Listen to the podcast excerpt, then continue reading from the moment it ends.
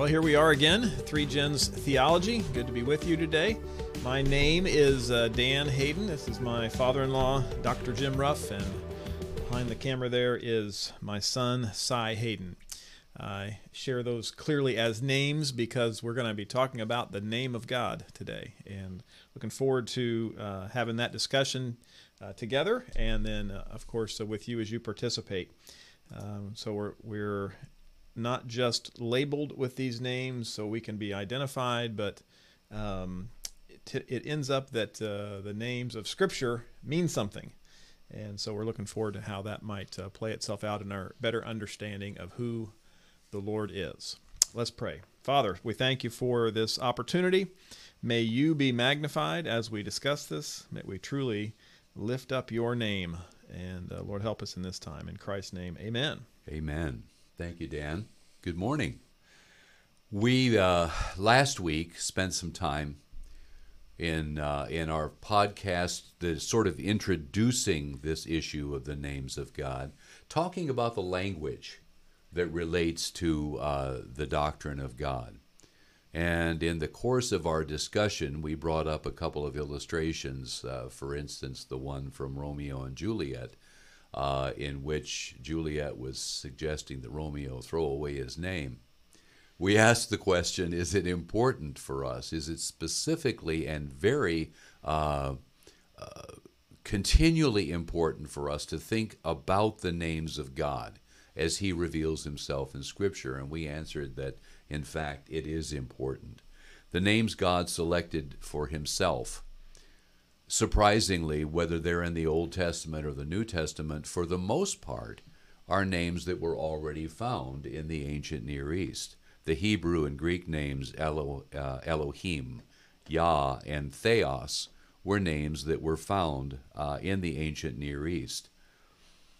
Uh, and they brought different images to the minds of the different peoples who heard them. Uh, different gods were named after uh, with these names in such a way that when the people named their own children, they would often include these elements as part of the names of their children. And yet, God chose these names. And in choosing them, He filled them with meaning by the way in which He revealed Himself in the Scriptures. And so the names themselves, while they have a specific basic meaning, mean much more when we see what God has said about himself utilizing these names. Uh, just as there are different conventions in different countries as to how you name a child, uh, some people just choosing a family name or uh, a name that they've liked for a long time, others having to literally go to an expert in giving names. This is especially true in Asia where you would be given advice as to what the appropriate name would be that you would give to this child. Um, there are various attitudes as to what names mean.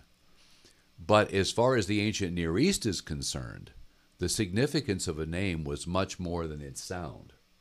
The significance of a name was its relationship to the family of the individual who bore it, or the, the uh, reputation of the individual who had it. And so when we talk about uh, the names of God, we recognize the fact that God's reputation is tied to the names that he selected for himself. And so when he does not want the names to be used in vain, that means he does not want in any way uh, shame to be brought upon him by those individuals who use his name. In translating the Word of God into other languages, it's important that we think carefully about this issue of how to translate God's name. And later on in our studies, we're going to talk a little bit about how that problem works out in practice. But for now, we want to be ready to dig in to what the scriptures tell us about God through the names he chose for himself. So this actually plays itself out from our study in bibliology, mm-hmm. where we saw that the Lord used the vocabulary of the person that was writing and a vocabulary that was understandable by those who would be hearing or reading the scriptures.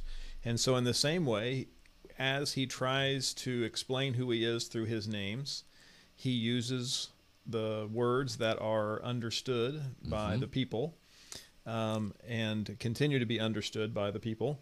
Um, again, the, as we said with the um, anthropomorphisms, they share a truth about him, but they don't capture the whole thing. Right. And so the names are that way as well, right? Yes. That, that they would share uh, evidence of who he is, but they there is no name that could capture That's right. capture who he is, and any any name that would be uh, synonymous with false gods.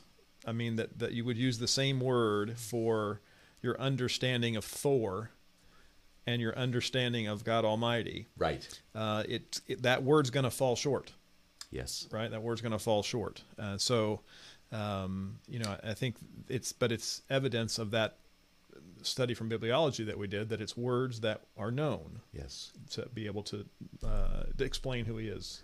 and it, it's is as a very clear indication of how seriously God took the issue of how they used His name. We find in Isaiah 48 9, Ezekiel 20 44, and other passages very clear indications that despite the sin and the rebellion of God's people, He refused to completely cast them off and to cancel the promises he had made because the promises were based upon his name's authority. Right. That he had put his promise upon his very name.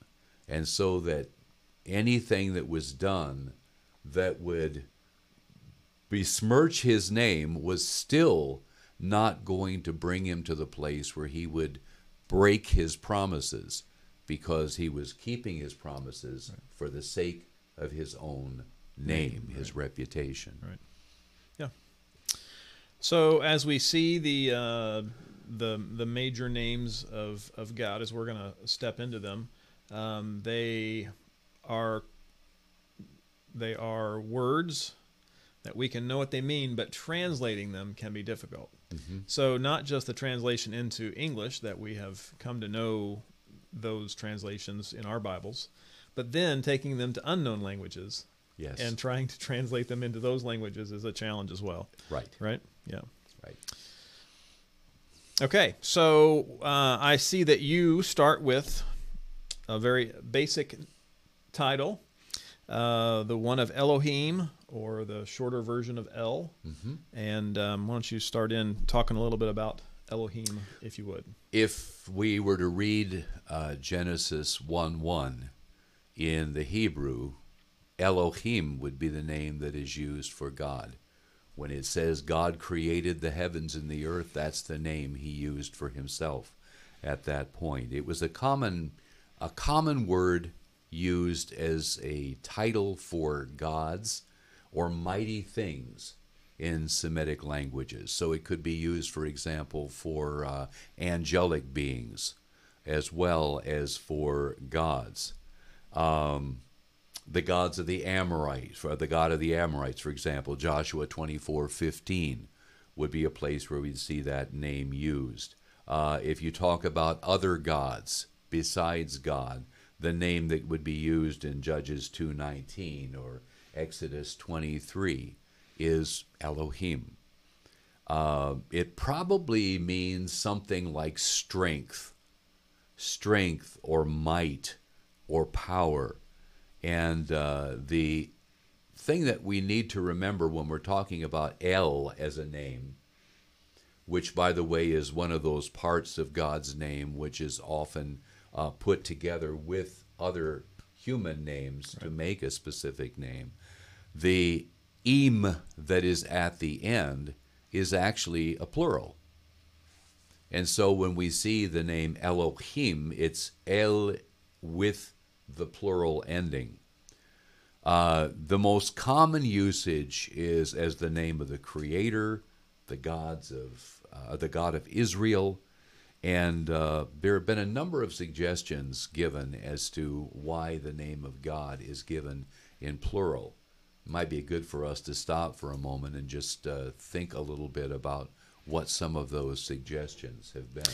I don't think we have talked about this, so I'm interested in your in in your in your take on that. And I in yours. Yeah.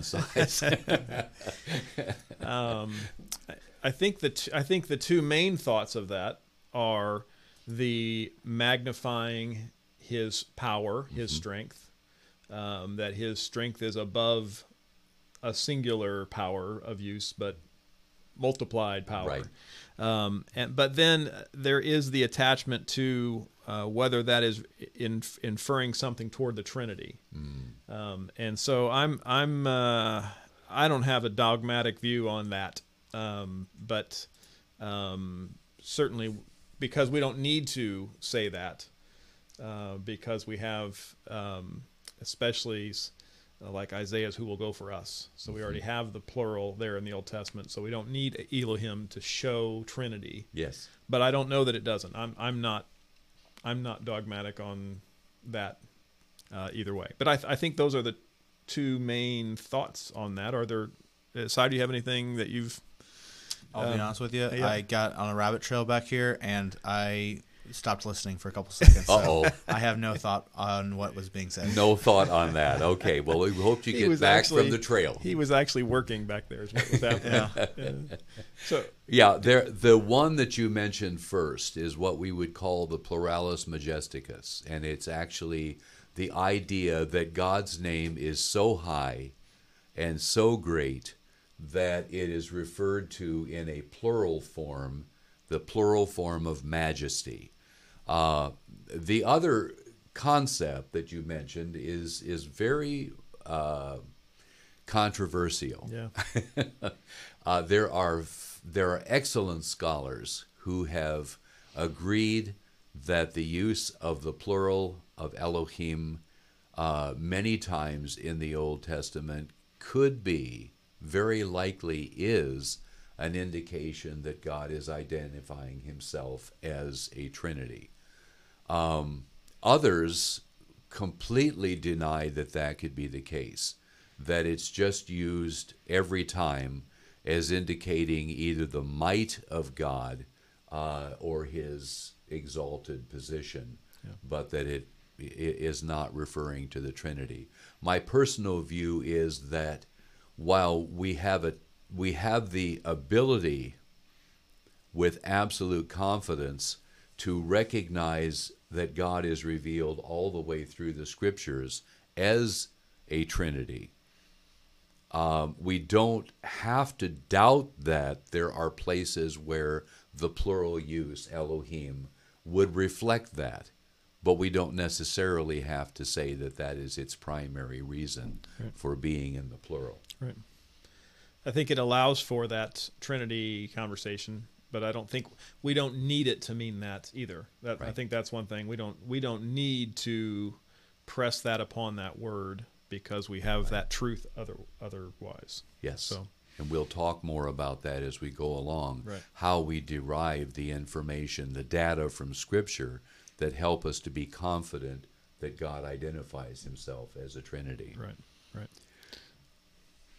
The uh, the word El is used then uh, in relation with other uh, descriptors uh, to that God uses as a name for Himself, and so um, El Elyon meaning the God Most High.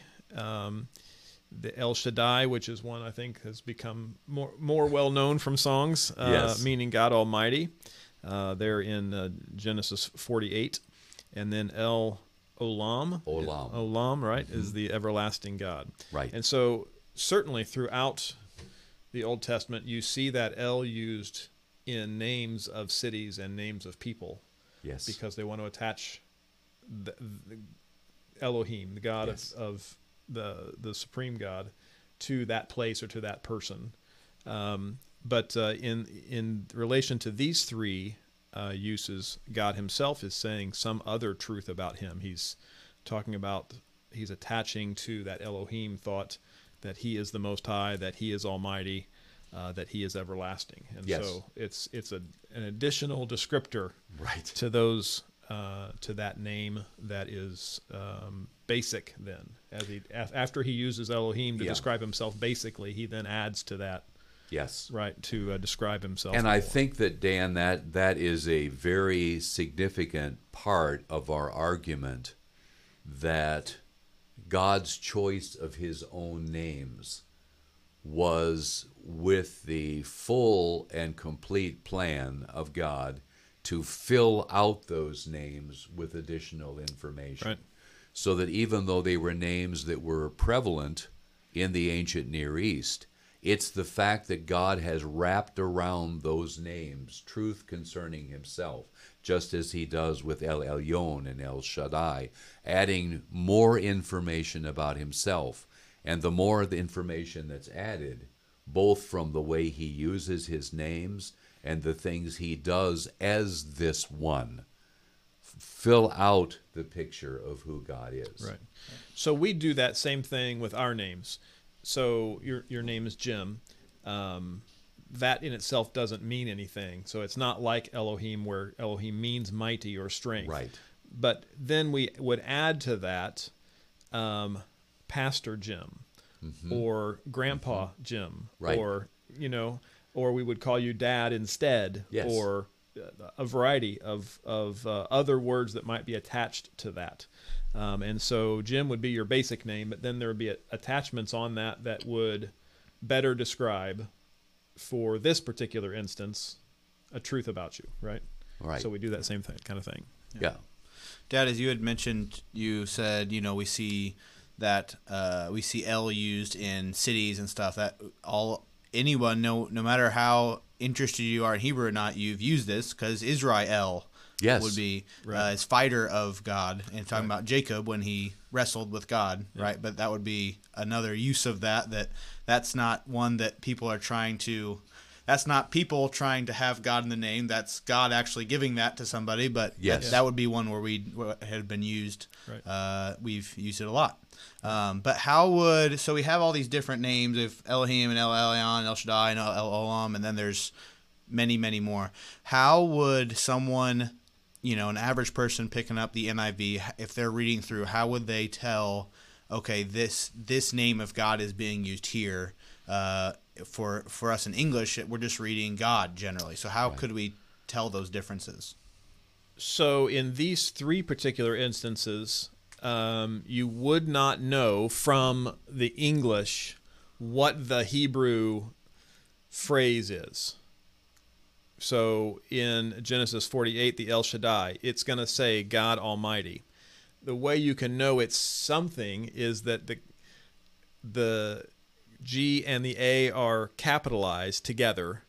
Uh, so if you're aware of the names of God, then you could surmise that there is something additional than Elohim said there. You know, you know what I'm saying? Uh, in in the Isaiah passage, the everlasting God, it's not capitalized, and it would be harder to use that rule to understand that it's saying something. But when there's a descriptor connected to the simple title God or, or Lord that we'll see in a minute, um, then it's a it's a clue that in the original language there is a a title given. And it's also possible, Sai, for us to become familiar with the ways in which the names are translated. Generally, if the Bible is well edited, the translators and the uh, editors will work together to make sure that the same kinds of phrases are used again and again to represent the Hebrew words behind them. So you will have God Most High representing El Elyon. You will have God Almighty as El Shaddai every time. That's how you will find it translated, which means that you can then back translate to El Shaddai. Right. Okay. So that that's that's actually a really big um, translation question. If I were to translate your name into any other language, it would not change. Your name would still be Sai. Uh, and so that's a real question of translation: is should we leave those alone? Right. uh, maybe with the parentheses of God Almighty, or something. I, I think uh, there's times where it would be really nice in our in our end language for us English to have those there. Right. Um, but but they're not. They're it's it's the straight English that we would read, but they are consistent, um, like you're Yes. saying, so that you can see that that name God Most High throughout um, you know multiple uses. Um, but I, I, I have always thought, man, I would like for them to just left the the Greek there, or the Greek or the Hebrew there, uh, and uh, and let us let us use uh, those um, those titles as His name. I will mention that there are uh, Bibles, both uh, from the the Hebrew perspective, Jewish Bibles, and also English Bibles, in which they have made an effort to do that. And so every time you find a name of God in those particular translations, you will find them just as you describe. Right. But they're not very common translations. They're not common translations, but they are they're helpful if you want to be able to do that kind of study. Right. And With the- footnotes are there. I mean, in, in the study Bibles, Yes. uh, footnotes are there for uh, those kind of things. One time, and then the next times it says see See, see this note this note over here. But now, I mean, with the with the internet, you can look look up any passage, ty- type Right. in Inter- Isaiah six, whatever, Yeah. interlinear, and it'll pop up That's and it'll right. tell you what.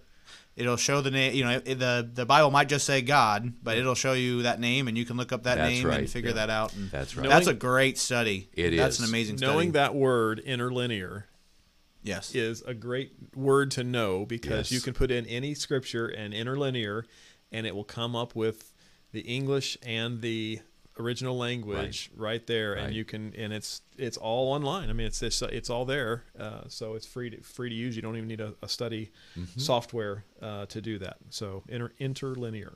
yeah. Yeah, that was something. Uh, kind of a rabbit trail here, but in high school, one of my Bible classes, we did a uh, a study of the first use in Scripture of a lot of these El names, Right. and it was it was really a cool study to walk through and see see why why that was used for the first time there and what was going on around there. And Right. it's it's one that you know we all think of, okay, there's there's 800 names of God, like they're all in there, but it's it was really Yeah. a very cool study. We're actually going to comment on that thought with the next name that we're going to use. So the next one, uh, moving on from Elohim, is Yahweh or Jehovah, which are actually the same word. Yes. I think sometimes people get uh, confused about about that. So talk a little bit about that All right. Let me explain a little bit about that. One thing tet- that tetragrammaton. Yeah, that right. you're going to talk about. The tetragrammaton. One of the things that we need to recognize in regard to uh, this this issue is something that we could have talked about in more detail when we were going through bibliology, but it pertains primarily to the Hebrew language. If you were to look at a at a Hebrew text that was printed, for example, or written out by scribes before about the sixth or seventh century, what you would notice immediately is that there is no uh, there is no content that would describe to you what the vowels should be. All that is written is the consonants. And that's the way Hebrew has traditionally been written. The people knew how to pronounce the words, but they did not have to have vowel points to help them to understand it. After the Masoretes worked on the text, and there were a few others who did this before them, but they were the ones who standardized it uh, around the seventh or eighth century. After they had worked on the text, all of the major printings of the Bible, once it began to be printed, or even after it was written out by a scribe, uh, would include what we call vowel points. And those vowel points underneath have certain forms to them, and based upon the way they're written, you know how to pronounce them.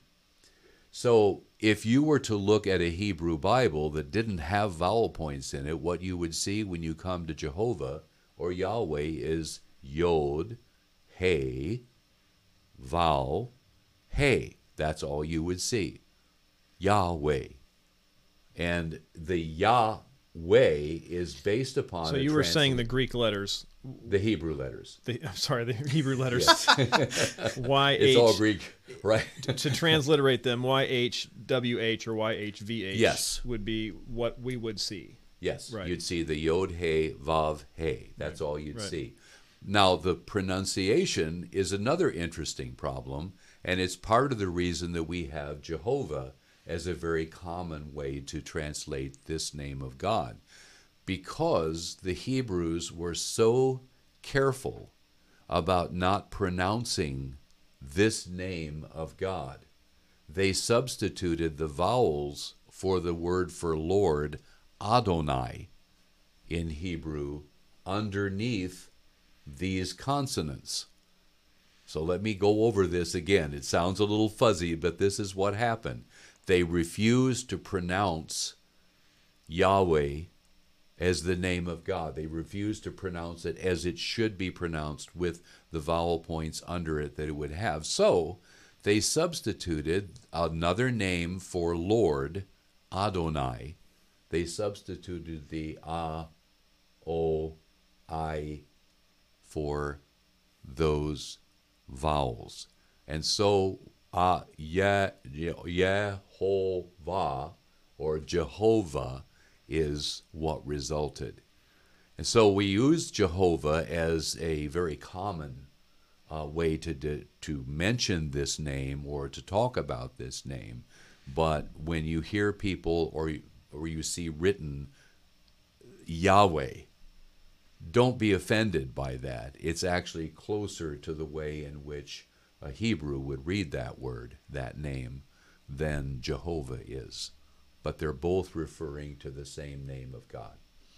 And it's not some. It's not like a uh, a silent coup was happening across the nation. That's why they didn't want to say it. It was because of reverence for the name that they they changed it so that they couldn't say this one wrong. If they if they were to pronounce it wrong, they would pronounce the wrong name wrong, so they got the right name right. Yes. Right. Exactly. Exactly. Thank you for clearing that up. no, but I, the so Jehovah is a word that has been brought into English, um, and so sometimes we see Jehovah and sometimes we see Lord Yes. that is from Yahweh, but they're really the same word. Yes. There's not a difference in those words; they are the same word. That's right. Yeah. And since you mentioned Lord, it's good for us to recognize the fact that, again, our Bible editors have done us a real favor by helping us to recognize every time this name is used because it is, it is put in uh, capital letters. So when we read L O R D, Lord, in capital letters, we know it's referring to Yahweh or Jehovah. Right. When we read uh, Adonai, the other name for Lord, it's capital L, but then small letters for the rest of the name. So there there is a difference as you're reading your English translation. You can know when it is Yahweh Yes, uh, because it will either say Jehovah or it will be Lord in all caps. right. Right? Yeah. You mentioned the Tetragrammaton. Of course, it's because it's made up of a series of uh, letters, or the, the the letters that are printed, and the vowels that go along with them help to make up this set of sounds, this set of letters that uh, make up the name. But the important thing for us is to recognize the fact that this is a name that not only is used in Scripture, that God has used in Scripture uh, to describe Himself, perhaps based on some meaning that the word might have had in the ancient Near East. The Lord personalized this name in a very unique way. And it's that usage of the name Yahweh that we need to look at a little bit further. So this one has um, more attached descriptor attached descriptor words throughout the Bible than El does uh, for the names of God, um, and they are common Uh, some of them are uh, more common in church life, but again, just like with Elohim, they're not translated with their name typically. Mm-hmm. It's translated as to what it means. Um, and so it is harder on this one to see that it is a descriptor because it is often um, the Lord is. Mm-hmm. And so you don't recognize that it is a, a name of God as as the phrase is Yes. because it's it's um, it's not as clear that that is it. However, you would have the Lord in all caps Yes. at that at Yes. that uh, use, uh, and so when you see the Lord is as an all caps and then a description that very well may be um, a, t- a title, a name, Right. Right. Yeah. Right. The the name uh, is found in that very special way that we're talking about in uh, in the book of Exodus, and I think it would be good for us to read that passage to uh, get a, a basic idea of how the Lord introduced His name to not only Moses but to the Israelites in general. Um, we remember the occasion of the burning bush. Moses is uh, is approached by the Lord through the bush, and in the conversation that follows, the Lord is telling him various things concerning himself. If you look at the description that's given in verse uh, six, he said to Moses, "I am the God of your father, the God of Abraham, the God of Isaac, and the God of Jacob."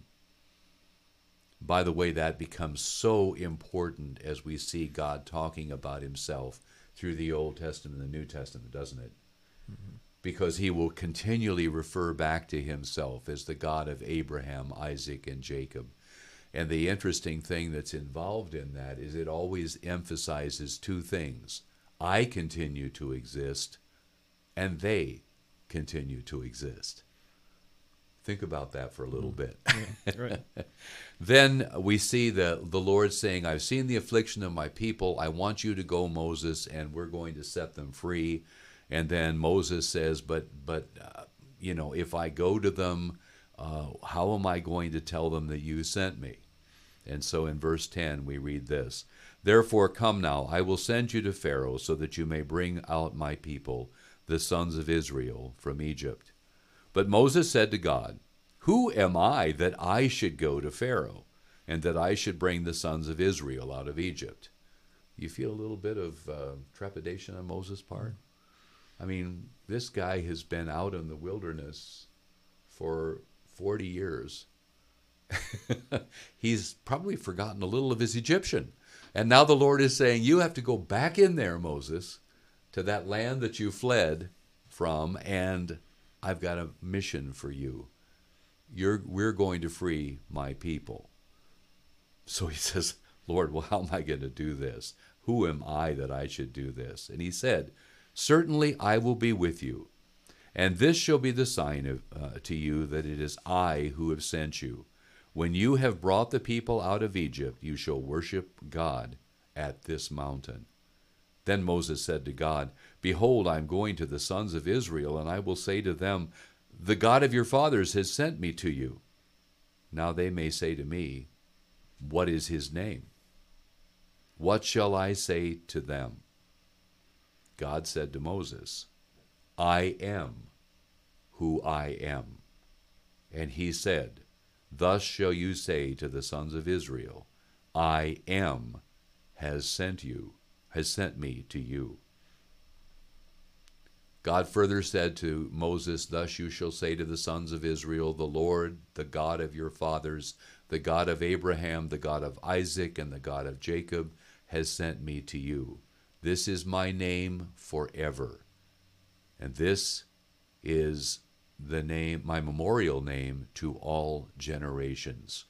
Go and gather the elders of Israel together and say to them, The Lord, the God of your fathers, the God of Abraham, Isaac, and Jacob, has appeared to me, saying, I am indeed concerned about you and what has been done to you in Egypt, so I will bring you out. So not only is he using his name Elohim continually saying that he is the God of Abraham, Isaac, and Jacob, but he is saying that he's introducing to them a memorial name, a name by which he will always be known, a name as the covenant keeping God uh, who always is their God. And he identifies himself as the I am, which is part of the name Yahweh. Yeah, so that introduction of uh, him as the I am um, is a pretty crucial name for uh, for God uh, that He gives to Moses to give to Pharaoh, and um, I think that ends up being crucial throughout the New Testament as well, which is Yes. which is of, of great use when Christ refers to Himself as I am, um, and so that uh, carries through. So many of these names are either in the Old Testament or in the New Testament, mostly because of Hebrew and Greek, but this thought carries through clearly from both the Old to to, Yes. the, to the New, Yes. um, with Christ uh, referring to Himself as I am. Okay, um, I think we are to a point that uh, we're going to close for today. Um, we have talked about Elohim and we have talked a little bit about Yahweh, but I don't think we've covered Yahweh yet. so, so we're going to return to that. Um, but knowing the names of God um, help us to give Him glory, to lift uh, Him up in a, in a better understanding of who He is.